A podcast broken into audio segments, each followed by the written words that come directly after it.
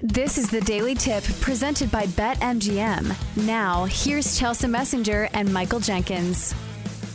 Let's start with number six, Marquette, on the road at Butler. This game is Marquette laying seven and a half, total 142 and a half. Now, the big question for Butler is if Manny Bates is going to play. And I thought to myself, that name sounds really familiar. Uh, he played at NC State. I went to NC State, so I'm an NC State fan. So uh, mm-hmm. uh, I did not realize that he had transferred there. But Jenks, do you think this is too many points for Marquette to lay, despite being one of the better offenses in college hoops? Yeah, I do. The reason why I don't like this bet, I, I like Butler here. But the problem is with this bet, at least for me, is that you don't know if Manny Bates is going to suit up for Butler or not. Suffered a shoulder injury a couple weeks ago, has not played, but he's the big guy on this team.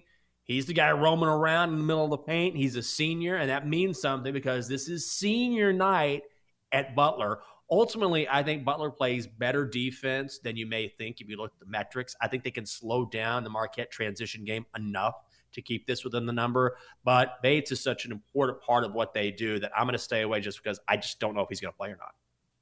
Yeah, I don't really like that. Uh, that's a that's a big hole to fill uh, mm-hmm. both figuratively and literally speaking. He is a big guy. Uh, looking at Marquette, they haven't been great in this position as favorites, just one and three against the spread in their last four. And looking at Butler, they have been good in this spot as underdogs, covering the number in three of their last four when getting points. So I think the number scares me, the fact that it's pretty large, because like I said, Marquette is one of the best offenses in the country. So one would think if you can get it going, this is a team that maybe can cover a large spread. But without Manny Bates, I'm not too sure where to play this one. So it's a stay away for you, girl. Let's go to number 13, Virginia, the Cavs, uh, the Cavaliers, I should say, hosting Clemson and laying six and a half points at home. Total 129 and a half. Jenks, do you think this is too many points here? Yeah, I do. I don't know what's going on with Virginia. Virginia has the talent to win it all because Tony Bennett is one of the best in the country, and I love how they can generally force teams to play their style of basketball because of their defense. But their offense hasn't been nearly as efficient as we're used to seeing. Has only scored what 11, 111 points in their last two games. Meanwhile, every single time I bet Clemson, they burn me. This is still a team that has gone three and one in their last four after hitting a rough spot a few weeks ago. So until I see Virginia start to right the ship a little bit, I would be on the Tigers. Yeah, 0 and 4 against the spread in their last four games. This is not a mm-hmm. Virginia team that I would trust to cover a big number. Meanwhile, look at Clemson. They've scored at least 91 points in three of their last four games. It's an offense that, when they are firing on all cylinders, they can be an over machine. And on that note, they've hit the over in six straight matchups. So when you see a total of 129 and a half, I think it is tricky when you are facing a Virginia defense that's very tough. That pack line defense always gives people problems. So no, Clemson's probably not going to score 91 also because of the tempo. Do you think the over's worth the play? Oh man, I don't know. I honestly did not handicap the total here, and that's because generally at the beginning of the season, at least for me, you, you, lean under, right? But the market has caught up with that when you talk about that Virginia defense. So I'm gonna, I would play Virginia again, or sorry, Clemson. I would grab the points with Clemson here, but I don't really have a play on the total. Every time I've tried to bet the over on Virginia because a lot of people almost automatically bet the under because of that defense. I've tried that a couple mm-hmm. times and hit the over. Hasn't worked out for me, so it's a stay away.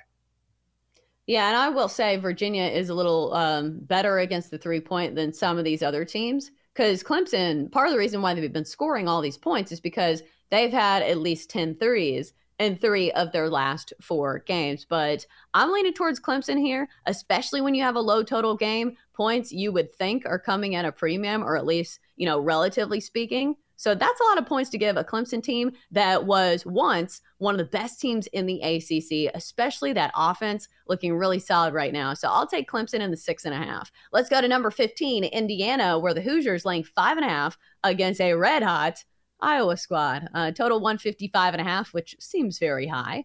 Jenks, what's the angle you like here? I really like Indiana quite a bit. And we saw some of that Iowa magic when they had that incredible comeback against Michigan State in Iowa City on Saturday. But Chelsea, I said this when you were on vacation. Indiana is a completely different team at home. They won six straight Meanwhile, Iowa one and five against the number in their last six trips to Bloomington, and the Hoosiers coming off that huge win against Iowa on the road, which I could not believe. I suppose maybe this is a letdown spot for the Hoosiers, but not against the Hawkeyes. So I'm laying it with Indiana. I think usually it can be a smart play to look at a team coming off like an epic, exhausting, come from behind win and say, hey, that's the time to sell high on this team because you can look at that game in one of two ways that Iowa had this amazing comeback or that Michigan State had an epic letdown, which I think it's probably a little bit of both because Iowa had to make those threes, yes. Uh, but still, it's a good Indiana team. So I think I'd be with you here. Uh, the five and a half scares me a little bit. Um, but yeah, if I had to play something, it would be this Indiana team at home coming uh, against an Iowa team that emotionally is probably feeling the toll of an exhausting game last time around.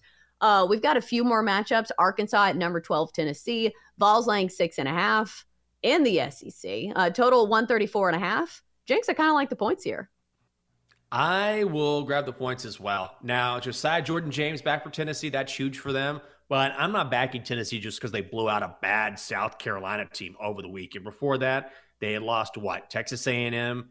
They had lost to who else? Like Kentucky. So the Vols are only two and six. Vanderbilt, the two and six against the number in the last eight games overall. I'd grab the points with Arkansas.